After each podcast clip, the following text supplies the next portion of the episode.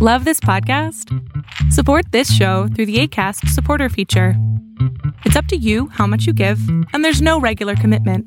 Just click the link in the show description to support now. There's never been a faster or easier way to start your weight loss journey than with PlushCare. PlushCare accepts most insurance plans and gives you online access to board-certified physicians who can prescribe FDA-approved weight loss medications like Wegovy and Zepbound for those who qualify. Take charge of your health and speak with a board-certified physician about a weight loss plan that's right for you. Get started today at plushcare.com slash weight loss. That's plushcare.com slash weight loss. plushcare.com slash weight loss. Burrow's furniture is built for the way you live. From ensuring easy assembly and disassembly to honoring highly requested new colors for their award-winning seating, they always have their customers in mind. Their modular seating is made out of durable materials to last and grow with you. And with Burrow, you always get fast, free shipping. Get up to 60% off during Burrow's Memorial Day sale at burrow.com slash ACAST. That's burrow.com slash ACAST. burrow.com slash ACAST. Fiction, science fiction, horror, fantasy, crime, LGBT, thriller.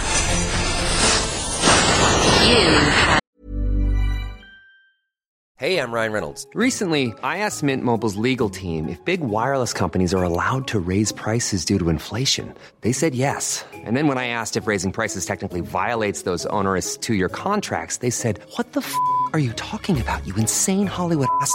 So to recap, we're cutting the price of Mint Unlimited from $30 a month to just $15 a month. Give it a try at mintmobile.com slash switch. $45 upfront for three months plus taxes and fees. Promo rate for new customers for limited time. Unlimited more than 40 gigabytes per month. Slows. Full terms at mintmobile.com. Hey, it's Ryan Reynolds, and I'm here with Keith, co star of my upcoming film, If, only in theaters, May 17th. Do you want to tell people the big news? All right, I'll do. it. Sign up now and you'll get unlimited for $15 a month and six months of Paramount Plus Essential Plan on us. Mintmobile.com slash switch. Upfront payment of $45 equivalent to $15 per month. Unlimited over 40 gigabytes per month. Face lower speeds. Videos at 480p. Active Mint customers by 531.24 get six months of Paramount Plus Essential Plan. Auto renews after six months. Offer ends May 31st, 2024. Separate Paramount Plus registration required. Terms and conditions apply if rated PG. Burrow's furniture is built for the way you live. From ensuring easy assembly and disassembly to honoring highly requested new colors for their award-winning seating, they always have their customers in mind. Their modular seating is made out of durable materials to last and grow with you. And with Burrow, you always get fast, free shipping. Get up to 60% off during Burrow's Memorial Day sale at burrow.com slash ACAST. That's burrow.com slash ACAST. burrow.com slash ACAST. Millions of people have lost weight with personalized plans from Noom, like Evan, who can't stand salads and still lost 50 pounds. Salads, generally, for most people, are the easy button, right? For me, that wasn't an option. I never really was a salad guy. That's just not who I am. But Noom worked for me. Get your personalized plan today at Noom.com. Real Noom user compensated to provide their story. In four weeks, the typical Noom user can expect to lose one to two pounds per week. Individual results may vary.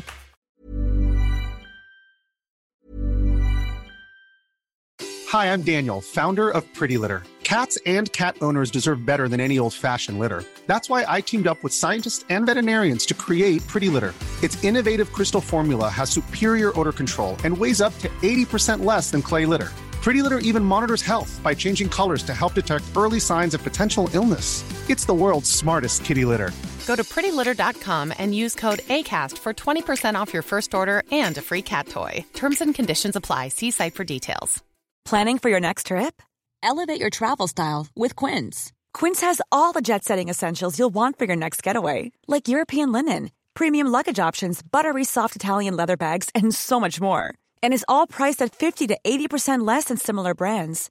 Plus, Quince only works with factories that use safe and ethical manufacturing practices. Pack your bags with high-quality essentials you'll be wearing for vacations to come with Quince. Go to quince.com slash pack for free shipping and 365-day returns. Even when we're on a budget, we still deserve nice things. Quince is a place to scoop up stunning high-end goods for 50 to 80% less than similar brands.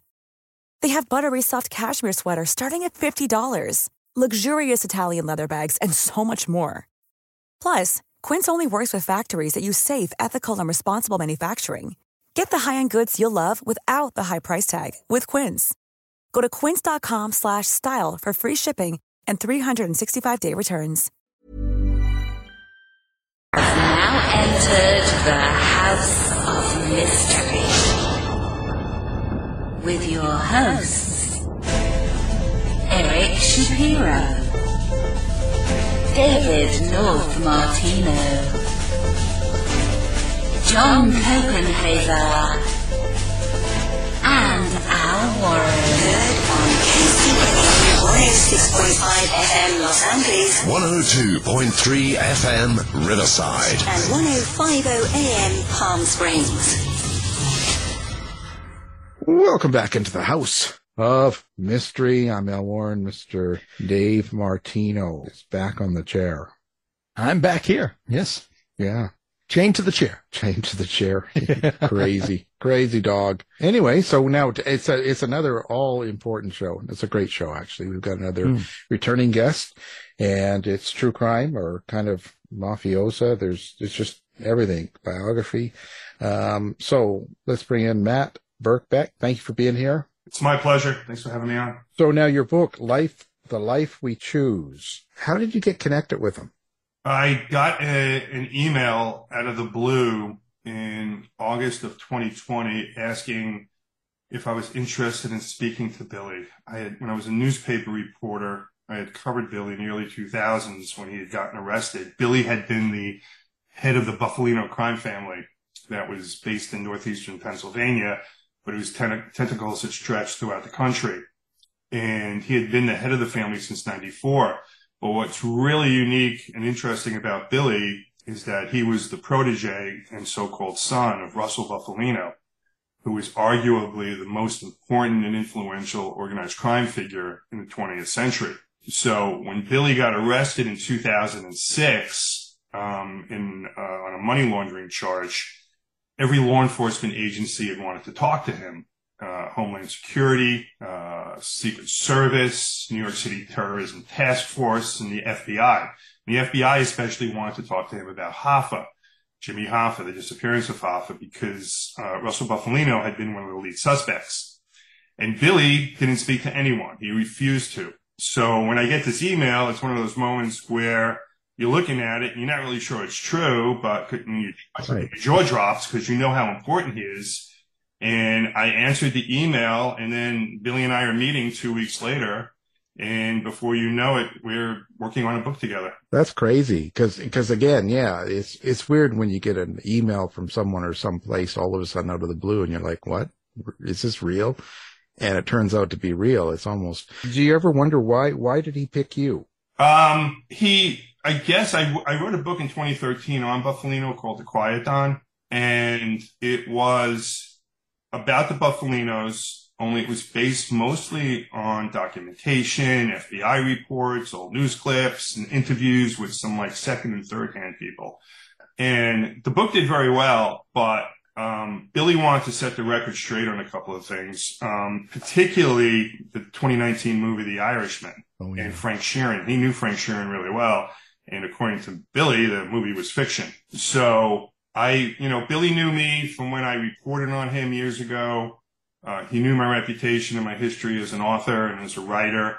And, you know, I, I got the lucky call and, uh, it turned out to be, I mean, it took a few months to get him going, but once he did, it just, we spoke for well over a year, a year and a half, two years, and it was just incredible. Yeah. It, it, cause you have to get over the, the idea, um, in the sense of when, when he's contacting you and he wants to get the record straight in his mind or what he, his point is, but you also as a writer want to make sure it's, it's the truth or accurate, you know, but you don't want to offend him. You want to make sure the overall book comes out realistic. So how do you draw that line or how do you decide what of what of what he says or what information he gives you you're going to actually use. Luckily for me, we spoke, we did dozens of interviews. And he and everything, we checked out what we could, you know, um, I had a research assistant work with me on this one. And, you know, historical, um, subjects, you know, for instance, let's say Jimmy Hoffa, you know, Billy would talk to us about when he met the, when he met Hoffa, where he met Hoffa, his relationship with Russell. He also told, you know, he would give us some events that occurred. And we go back and we check it out, and it was true. Um, that's a really good question because had I only interviewed him for a week or two, then I'd probably, you know, be a little bit leery about everything he's telling me. Um, yeah. I, I mean, I've known the man for almost three years now, and I'm going to tell you, I didn't find one instance where he lied to me or tried to, you know, kind of get me to go off what he was telling me or told me a version of things that wasn't correct. Um, you know, he was, he's, he was, the one thing about Bill, he was, he was open and he was honest. Um, I mean, some stuff even pained him to admit to when, particularly when he came to Russell Bufalino because he loved Russell. But I was really comfortable with, um, I mean, we even spoke to, you know, plus Billy had documents. You know, he had documents that Frank Sheeran had given to him, um, who had claimed to kill Hoffa. And, you know, one of those documents included a letter he wrote to Hoffa's daughter, Barbara Crancer. And we called Barbara and we spoke to her about the letter and she verified everything. So, um, I was very, very comfortable with what Billy told me. Um, it is his story. You know, my job was to basically interview the guy as much as I could and get as much as I can. And it's, you know, it's pretty wild. Um, but then what I really had to do, which is really what I got to do when I write these books, is come up with a really interesting and complex story. You know, uh, a really good way to tell it. And I, and I think I did that with the reaction so far over the fir- over the first two days. I think I did that. Of course you did. I mean, it's really it's really complex and really interesting because he's so involved in the community and so many different aspects, like you were mentioning, you know, from celebrities like Michael Jackson and Suge Knight to Marlon Brando and stuff too. So, um, you, so it really kind of involves a lot of people in popular, I don't know, popular media as well. So, do you find that you have to kind of be careful how it's how they're connected with them and and how you write them? Not necessarily be careful, just show the proper respect. It's like, you know, I'm telling a story and, you know, this is real life and there's no need for me to embellish any of it or to take one little kernel of something and make it much, much bigger than it was. You know, I mean, this turned out to be a historical document. Uh, the Bufalino family was one of the most powerful families in the country. And that was due chiefly to Russell Bufalino, who you know, had casinos in Cuba. He knew the dictator there, Fulgencio Batista. He used to put Batista's kids up uh, in the summertime in the Poconos in Pennsylvania. Uh, he had gone toe to toe with Bobby Kennedy during the Rackets hearings in the late 1950s. He had set up the Apalachin meeting in 1957, the famous meeting where the mob guys got arrested in upstate New York. Uh, you know, he later had a huge hand in the Godfather movie in terms of The Godfather actually being made and not just being made, but uh, right. including members of, you know, the Bufalino and Colombo family in the movie. Um, and then of course there's politics, there's entertainment, and then there's Jimmy Hoffa. And, you know, Bufalino's, Bufalino's power and strength and influence came from his association with the Teamsters Union. And, you know, in the 1940s, he had placed his cousin William there, with, uh, who was an attorney with Jimmy Hoffa, who had a local there in, in Detroit.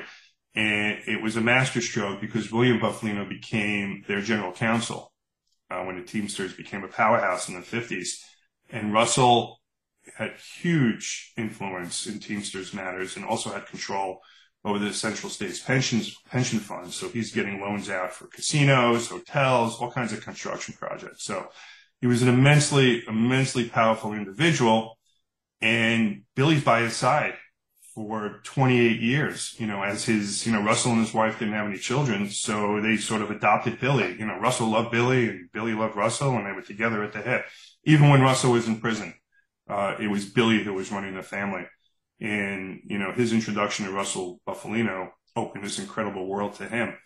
And, uh, which is reflected in the book. So, uh, so now he didn't like the Irishman. He didn't like that uh, portrayal. He thought it was, you know, false and all that stuff. So, um, what happened to Jimmy Hoffa? Is he coming back with JFK Jr. or something? Are we going to see him? I mean, normally I would say read the book, but I know this is too big to let go. um, without some kind of a comment. So, you know, as Billy said, you know, we did do some interviews, some national interviews over the weekend. And Billy, I think Billy's words were he was cooked, meaning he had been killed and then um, incinerated almost immediately. And, you know, Billy discloses a meeting, a very important meeting that takes place a couple of days after Hoffa disappears, or maybe a week or so. Um, and it's a meeting in New York between that Bufalino tells Billy, come on, we're going to New York. Russell spent half his time in New York and they went to go meet with, uh, two major crime figures there, Tony Provenzano and Anthony Salerno, both members of the Genovese family and Frank Sheeran. And so, you know, according to the Irishman and a book that Frank had written, you know, that the meeting was held for Frank to report back on him killing Hoffa. And according to Billy, that just never happened. What the meeting was about was that Frank Sheeran wanted to kill the people that ordered the murder of Jimmy Hoffa, which was Provenzano and Salerno. And so Russell put them together to basically, to get Billy, to get Frank Sheeran to, um, assure them that he would not harm them. But what Frank Sheeran didn't realize at the time, and it took Billy, it was, it was great pains for Billy to admit this, but Provenzano and Salerno would not have given the order without the approval of Russell Bufalino. You know, Russell had been under a lot of pressure because of, uh, these so-called CIA mafia plots that were being investigated in Washington at the time by this church committee. It was a famous committee. And Russell had been outed by Time magazine in June of 1975 as being uh, one of these CIA recruits to help kill Fidel Castro and help provide surveillance for the Bay of Pigs uh, invasion. And so Russell, up until that time, Hoffa wanted his union back after getting out of prison and Bufalino had protected him. But once his Russell's name was out there, had been leaked. Um, he couldn't protect Hoffa anymore. It was actually Hoffa that the CIA had reached out to to uh, connect with Bufalino, and Bufalino feared that he was going to be subpoenaed along with Hoffa and several other members of organized crime. Such a different world back then, wasn't it? It's it's changed so much. Um, it's just it's just crazy. Um, how how is he? With with with life and what has happened and what he was a part of. Does he feel? Did did he portray any sort of feelings one way or the other, like happy, sad, unapologetic? You know, where was he? He misses it. Uh, you know, I asked him. You know, obviously the book is called "The Life We Chose," and this was the life. You know, Billy wasn't. This was this was the life he chose. Billy wasn't born into the mob like many other people are uh, or were. Billy was a student. He was a business student in Pittston, Pennsylvania, and he was in the Army Reserves. And it was just a chance meeting with Russell Bufalino. You know, he had met him once before, just a handshake, um, at his sister's wedding. Um, and Bufalino was there with the former Yankees great Joe Pepitone. And, but later he had been called to install an eight track stereo into Bufalino's car. Uh, and then he drives the car back to a luncheonette in Pittston, Pennsylvania to meet with Bufalino and he give him, give him the keys to the car and they hit it off. And the next thing you know, uh, they're together side by side. Billy had a very difficult relationship with his own father. As when you read the book and one of the opening chapters, you'll see why. Uh, it's a, you know, it's a pretty devastating scene. And so he warms up to Russell. Russell warm, warms up to him. And so the book is really, I mean, despite everything that's going on and all the people that you meet, uh, it's really at its core a father and son story, you know, uh, with an organized crime background. But, you know, it's very intimate in terms of their relationship and how much they really cared for each other. It's also really interesting how Russell had tested him over the first few years just to see how loyal he would be and Billy passed the test with flying colors. Was there something that uh, he told you that you weren't expecting? Was there any sort of surprise in your interviewing with him? Yeah, Donald Trump, for one. He, cro- he crossed paths with Trump on a number of occasions. Um, Michael Jackson, which was included in one of the Trump stories. I can actually share this one. Um, mm. You know, Billy managed Michael Jackson. And so at least he mentioned that to me and I didn't believe it at first. And I said, well, how did that come about? And so he said, so this is the late 1980s. Russell, Russell Bufalino's in prison now, and Billy is now the de facto head of the Bufalino family. And keep in mind, even though they're based in Pennsylvania, they're incredibly powerful. And they spend a lot of time in New York, in Philadelphia, in Los Angeles, in Kansas City. And so there, Donald Trump had wanted Michael Jackson to perform at one of his casinos in Atlantic City. And Jackson's manager, whose name was Frank DeLeo, and for anyone who's seen Goodfellas, they'll know him uh, as having played the cab stand owner Tootie, Tuddy Cicero. And so he was, he was Jackson's manager and he said Jackson doesn't play casinos. So Trump, not wanting to take no, he goes and employs two heavyweight gangsters from the West Coast, from LA, and offers them a million dollars if they can convince Jackson's manager to let him perform. Well, their convincing is basically threatening him and saying, you're now going to take over Jackson's contract. And so DeLeo, uh, reaches out to friends in Pittsburgh and those Pittsburgh friends can't deal with this because these guys in the West Coast are too big, but they reach out to Billy, who's at this point now the mob's negotiator. And there's this big meeting in Manhattan in New York in 1988 during the Grammys. And these two guys, he's got two guys show up and they see Billy there and they realize that's it. The gig is up and they beg Billy to let it happen. They offer him half of the Trump million dollars. Billy says no. He kicks them out. Frank DeLeo, the manager, is ecstatic, and Billy goes, "Nope, this isn't over yet. I'm now your partner." And Billy becomes Michael Jackson's co-manager. And then for that year, this was during the Bad tour, and that year Billy toured with him, and he was behind the scenes. He he spoke with Michael on a number of occasions. Um, went to Neverland and stayed there. Um, got to know him really, really well.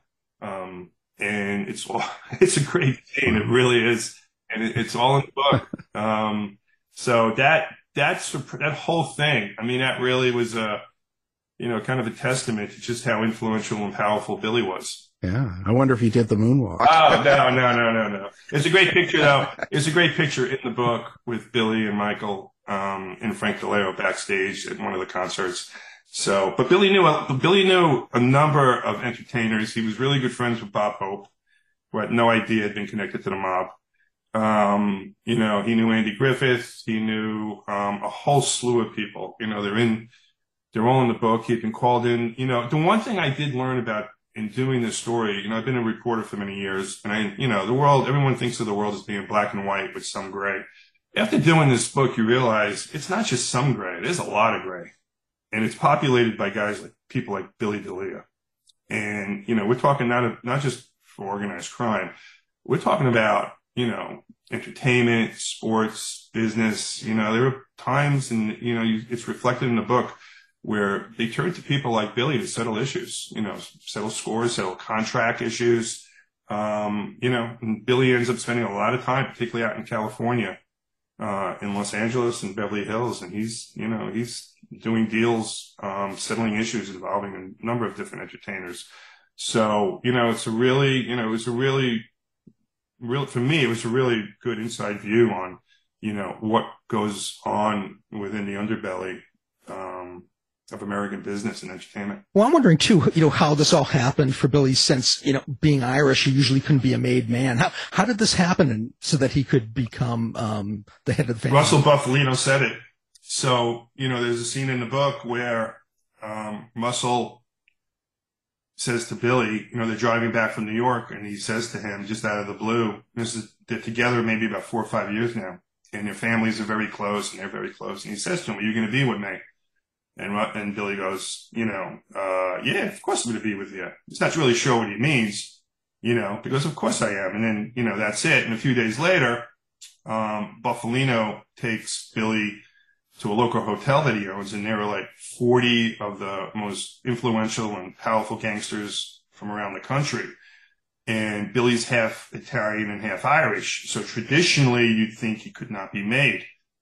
But Russell just within a matter of 10 seconds says, you know, Billy, you know, he's my son. And now you know that he's one of us. And that was it. And there was no, as Billy says, there were no saints. There was no fire burning. There was none of that stuff. Russell said it and it was done. and Billy D'Elia was the last made member of the Bufalino crime family. Well, they should have made me. I don't know why they. what's going on? Uh, uh, How does it feel? Like, how does this whole process? How did it change you? This is a kind of a different process than when you're when you're doing the uh, true crime sense of you know finding someone like you were doing the couple of books before this. Um, how how has this process changed you? Uh, it hasn't necessarily changed me, but it was a completely different process in that when I did, let's say, for instance, like all of my other books, whether it's Deconstructing Sammy or my Durst book or, you know, the last two, uh, Beautiful Child and Finding Sharon, which became a Netflix film, um, I'm dealing with so many different people. You know, I'm interviewing so many principals, I'm in- interviewing family members, I'm interviewing law enforcement, FBI guys, uh, U.S. attorneys. In this case, it's just one person. I'm sitting with Billy and I'm listening to his story. And, you know, it's one interview after another. And we did each and every interview in Russell Bufalino's old home in Kingston, Pennsylvania. The house was left behind uh, to Billy's son, who happens to be named Russell, um, after Russell's wife died in 2006. So we, and it's like a museum in there. It's remarkable. It's like it hadn't been changed since 1970. And, uh, we did all the interviews there. And so it was, you know, for me, it was really a about getting, even though he reached out to me and he did want to talk, Billy had never spoken before, whether it was law enforcement or much less to a member of the, you know, a journalist or writer. And so it was difficult for him to start opening up. I don't think he realized how difficult it would be.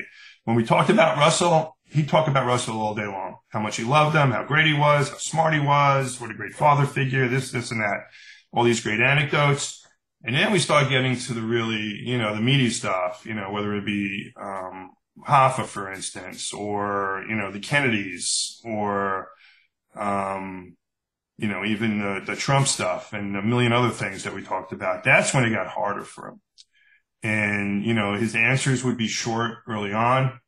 And then maybe after about three or four months, it got down to really him trusting me and, you know, and about me, about me feeling comfortable. I will admit that, you know, I was still so blown away by the fact that they reached out to me. My first couple of times that I went there to go meet with them, I thought maybe they were ticked off over something I had written before about either as a newspaper reporter or in the quiet time. They kept looking behind me because the way we set up, we're in the kitchen doing interviews.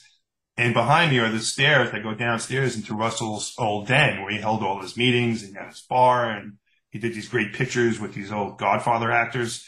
And I remember I kept turning around because it was dark too. And I kept turning around and looking. Um, you know, I even told my wife, I remember I told her first couple of times I went there, I, you know, oh, actually, you know, when I got there, I said, well, I'm here. Just to let you know I got here. Um, and then when I'd leave, I'd say, yeah, I'm out. So that was the first couple of times because I really wasn't sure. Um, but after a while, it was great. And, you know, Billy, you know, we got, we got comfortable with each other and he had, and he had, you know, you're trying to ask a guy to relive 50, you know, 50, 60 years of history. He's 76 now, 76, 77. And you're trying to pry this out of his mind. And, you know, we'd be done with an interview. We would have, we, we would have spoken maybe for an hour and a half, two interviews, and I'm getting ready to wrap up. And he would just start talking about something. I go, I go, what? You know, and it'd be something like really great. I'm like, where'd that come from? And we'd be there for another 45 minutes talking about that. So it was, um, you know, it was a long project to go from idea to actual book in like almost three years now. Um, but like I said, judging by the response, you know, I just, um, got an email from the publisher today, William Morrow, that they just went into a second printing, which is after just two days and it's on several bestseller lists. So I know he's happy. Um, and of course I am. So, you know, obviously readers are responding to it. So how do you decide what you're going to put in? Like, was there certain stories that you just kept out because uh, for whatever reason? Yeah, actually, that's a good question. So I, I will tell you probably I used maybe 10, 15% of what he told me. Um, I took the real media, obviously I had to use the really big stuff. Um, you know, the Hoffa stuff, some of the Kennedy stuff, um, Cuba, um, of obviously the Trump stuff. I mean, it's like four or five. Yeah. it's like four or five Trump scenes in there. I mean, he's meeting with Trump when he's actually the head of the Bufalino family and they can't come to a deal. They're, they're, talking about a couple of deals in the 1990s, and they can't come to agreement because Trump's just too greedy. Um, and it's this infamous story about the coin toss where Trump owed these two developers some money and you know, like seven million dollars, and he didn't want to pay it. He wanted to pay him six, and so they end up flipping a coin for it. And of course, Trump wins, so he takes the million dollars off of it. Um, but you know, I think I used maybe eighty-five percent. No, I, I didn't use. I used fifteen percent of what he told me because, again, I'm telling a story here. You know, this is you know, think of it as a two hour movie. I'm telling a story and it has to be cohesive, it has to be interesting, it has to remain complex. And I don't want to repeat anything. It's like there was so many examples of Billy, let's say later in his career being the mob negotiator and intervening in one thing after another. And it's like, these are all great stories, but I don't think people are going to want to read about him in 10 different situations. So I picked out some really good ones and, you know, you see Billy in action. Um, and you know, and you'll recognize most people will recognize some of the names that he dealt with. You know, some of them are really big names. And um, so I did that, you know, and then you had to keep, you also had to keep the story on pace. Um, so you have to pick and choose, you know, um, you know, where you're going to start, where you're going to end each chapter, or basically for the book, how you're going to begin it, what's the middle and what's the end. And, you know, in this case, yeah. to show why he became so close to Russell, you know, there's an example, you know, very, very early on in the book about a very tragic event that occurred uh, with a pet that Billy had, um, which appears to be, you know, a scene that many re- readers are reacting to. Um, so, you know, so that's it. I mean, I think you know the drill too. I mean, you basically think yeah. about it in your head, how you're going to tell this story. And, you know, the chore for me was to go through these, you know, thousands of pages of interviews and then just, you know, pick and choose the best, the best anecdotes and, you know, try to turn it into something very readable. How was your opinion changed of him after doing this and spending all this time with him for what it was at the beginning or even before you had actually met him to now, um, that you know him quite a bit better? and spent so much time. It, it, I guess that's personal, but has your opinion changed drastically? Yeah, because, you know, when you cover him, I didn't know the man. And listen, you know, Billy didn't hide, hide, hide from the fact that he was a criminal, that he was, he's a convicted felon, that he was a, not just a member of organized crime, but a very, very high ranking member of organized crime. He headed a fran- he headed a crime family. You know, when he was arrested in 2006, you know, his house was raided and I think he had every law enforcement agency in the nation there in front of his house. They even had a Chinook helicopter flying above. Um, so we did not, I mean, so we did not try to paint a, paint a pretty picture about that. I mean, Billy is who he is. Right. You know, he's a member of organized crime. He had been a member of organized crime for many, many, many years. And he didn't shy away from any of that. You know, he, he took ownership for his life and what he did. Um, and the life that he led and, you know, brought a lot of pain to his family, especially to his wife, who's in the book, um, who's a remarkable woman. You know, I mean, Billy's got three kids and they're all very successful in terms of one's in a lawyer, one's an attorney, one is, uh, in the school system up the, up there and another one's a business executive for a major healthcare company. So, you know, um, but that said, you know, even though I went into this not knowing him and, you know, there was also very little written about Billy. I mean, what was the Bufalino family? It's, you know, aside from my book, you go online, you know, whatever, Wikipedia or anything else like that. There's not a lot on Billy, which is to me remarkable. Um, but of course, when you spend three years with someone and you're talking like that and, you know, you get to like somebody and, you know, and you understand their motivations and why they got involved in something and, you know, um, the one thing we did not discuss a lot is, was violence. Um, I don't think Billy was necessarily what you'd call a heavy guy, you know, like a leg breaker or anything like that. He was more, he, he was more like Russell. He was more like the negotiator, the fixer. Um, but there are scenes in the book where, you know, you see where if you go against him in any way or you cross him, you know, you're going to have to deal with some things. So, um, we do, we, we still talk. I mean, we talk and we're going to continue to talk. You know, I just spoke to him again this morning. So, um, you know, he lives a quiet life now, um, with his wife. He's got grandkids and, uh, you know, I don't think he expected his book project to be what it's become in the fact that he actually opened up and told this remarkable story. Um, but now that it's actually happened, you know, we went through our process together and now that the book is out, it's actually happened and it's getting the kind of reaction that it's gotten so far. You know, I think he's enjoying it. Well, that's good. I mean, it's, uh, sounds like it turned out good. Um, some of the people I'm surprised about, like the, um, Marlon Brando, um, and his, his connection with Marlon Brando and Suge Knight was another one. I, I had no idea there was any sort of connection there. So Billy, well, let me start with Brando in that, um, Russell, Russell Bufalino had a huge hand in the making of The Godfather. And there have been rumors to that. And there have been, you know, some articles in the past with, with a mention of that. But Billy was there. He had been with Russell for like five years now, five, six years. And they were in Pennsylvania at one of Russell's dress factories, and, uh, and there was a call that came in, and Billy picked it up, and the person on the other end said, "It's Marlon Brando calling for Russell Bufalino."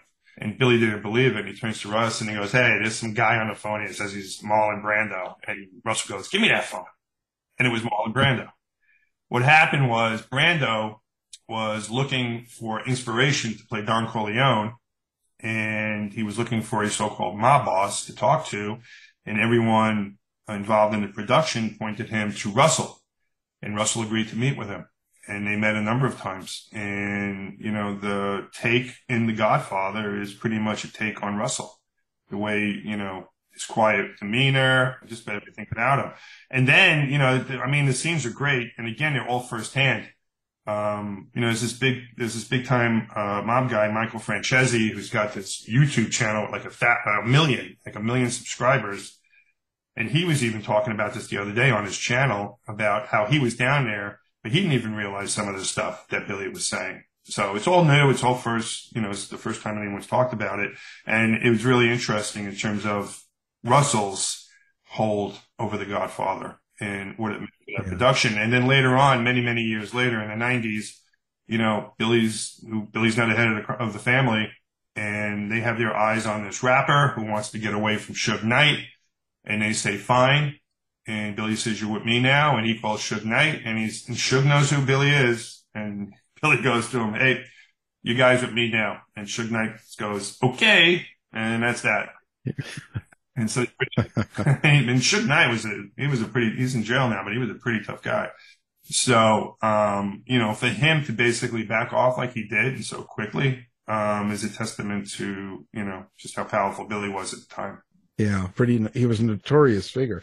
Imagine, I couldn't imagine the being, um, in a film like Marlon Brando and I'm, and calling up Bufalino for advice on playing. I, I would feel very intimidated. I mean, as it turns out, Russell did not like Marlon Brando.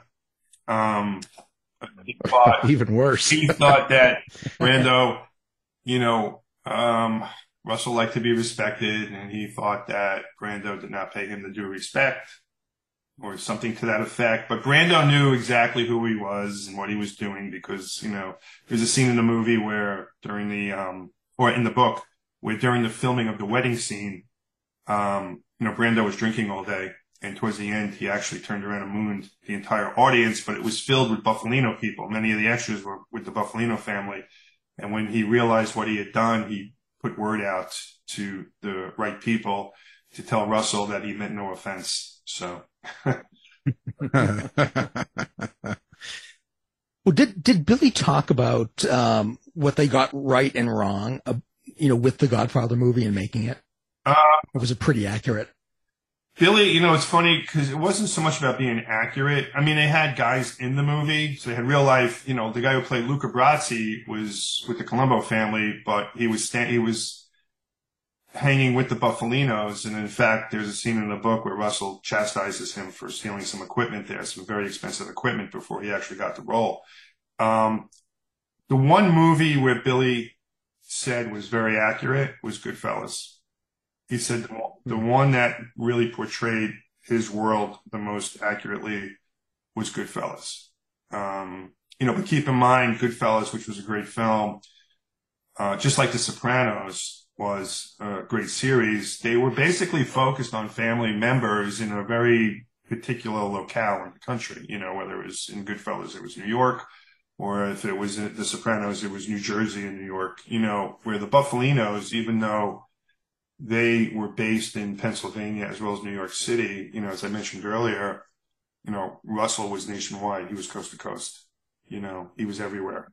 Right. And so that was, the, that's the difference between, you know, the power of the Bufalino family as compared to the power of those other families, one fictional and the other one in Goodfellas, which was real. But, you know, Billy knew many of these people. Um, you know, he knew guys like John Gotti. He did business with John Gotti. He did business with other members, other crime members in New York. You know, it's in the book.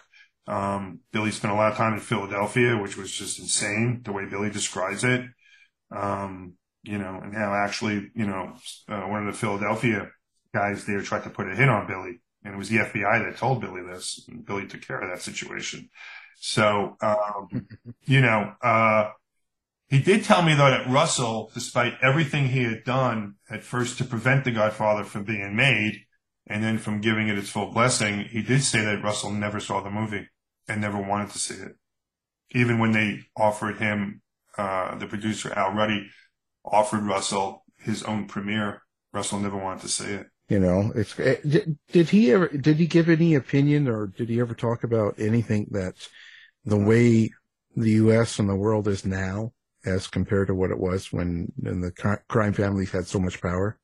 Uh, it's just that it's, it's obviously completely different. You know, law enforcement really took a sledgehammer to organize crime starting in the 1980s, you know, when they could use, uh, the RICO Act to start prosecuting people. And, you know, one, one, one head of one, you know, head of a family would go to jail, another head would go to jail, other members would go to jail.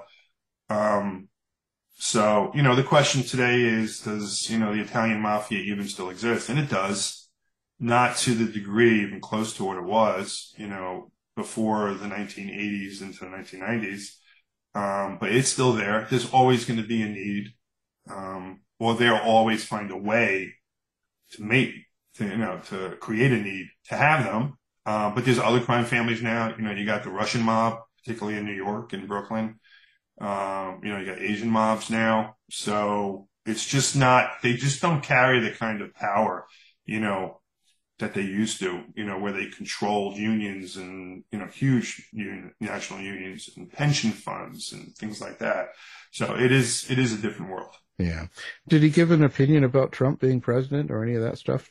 Being that he had a history? he, just, he doesn't, he doesn't like Trump. He just said he was, he said he was arrogant then and he's arrogant today you know, I just found the stories about Trump, um, and I'm not taking a political position here either. No, I don't no, want to get, yeah.